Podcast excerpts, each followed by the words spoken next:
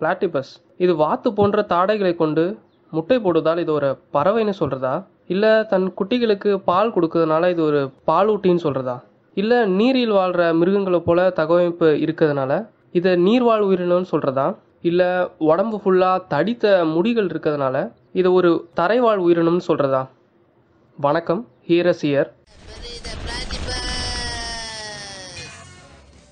பதினெட்டாம் நூற்றாண்டில் பிரிட்டிஷை சேர்ந்த ஒரு ஜுவாலஜிஸ்ட் ஜார்ஜ் ஷா.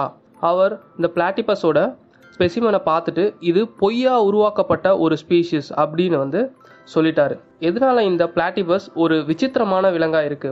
இது மூன்று வித்தியாசமான தகவமைப்புகளை கொண்டு இருக்கு ஏன்னா ஒரு வாத்து போலவும் இருக்கு ஒரு பாலூட்டி போலவும் இருக்கு ஒரு நீர்வாழ் உயிரினமாகவும் தரைவாழ் உயிரினமாகவும் இருக்குது இப்படி வித்தியாசமான தகவமைப்புகளை கொண்டிருக்கனால இது ஒரு ஸ்பீஷிஸாக சொல்கிறதே ரொம்ப கஷ்டமாக இருக்குது பார்க்க எந்த அளவுக்கு இந்த பிளாட்டிபஸ் அழகாக இருக்கோ அதே நேரத்தில் எவ்வளோ அழகாக இருக்கோ அவ்வளோ ஆக்ரோஷமாக ஒரே நொடியில் மாறக்கூடியது. பிளாட்டிபஸ் உலகத்தில் ரெண்டு இடத்துல தான் காணப்படுது. ஈஸ்டர்ன் ஆஸ்திரேலியா மற்றும் டஸ்மானியா. இந்த ரெண்டு இடத்துல தான் இந்த பிளாட்டிபஸ் காணப்படுது. இதோட பேர் கூட நம்பக்கூடியதா இல்லை. அது பிளாட்டிபஸ் அப்படின்ற வார்த்தை கிரீக்ல இருந்து வந்தது. பிளாட்டி அப்படின்னா ஃபிளாட் அதாவது தட்டையானதுன்னு அர்த்தம். பர்ஸ் அப்படின்னா ஃபுட் அதாவது பாதங்கள் அப்படின்னு அர்த்தம். அதாவது இது இந்த பேருக்கான காரணம் தட்டையான பாதங்களை உடையது அப்படின்னு மீனிங்கு பட் இதோட கால்கள் தட்டையாக இருக்குமா அப்படின்னா இல்லை.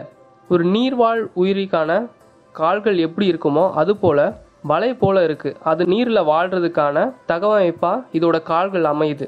இதுக்கு வாத்து மாதிரியான தாடைகளும் நீர்நாய்க்கு இருக்கிற மாதிரி வாளும் உடல் முழுவதும் தடித்த முடிகளும் இருக்கு. இது பறவைகளை போல முட்டையிட்டு அடை காக்குது. ஆனால் இது பாலூட்டி போல தன் குட்டிகளுக்கு பாலூட்டி வளர்க்குது. இதோட அலகுகள் பறவையோட அலகுகள் மாதிரி இல்லாம சாஃப்டா ஃப்ளெக்சிபிளா இருக்கு. அலகுகளோட முனையில தான் நாஸ்ட்ரில்ஸ் இருக்கு.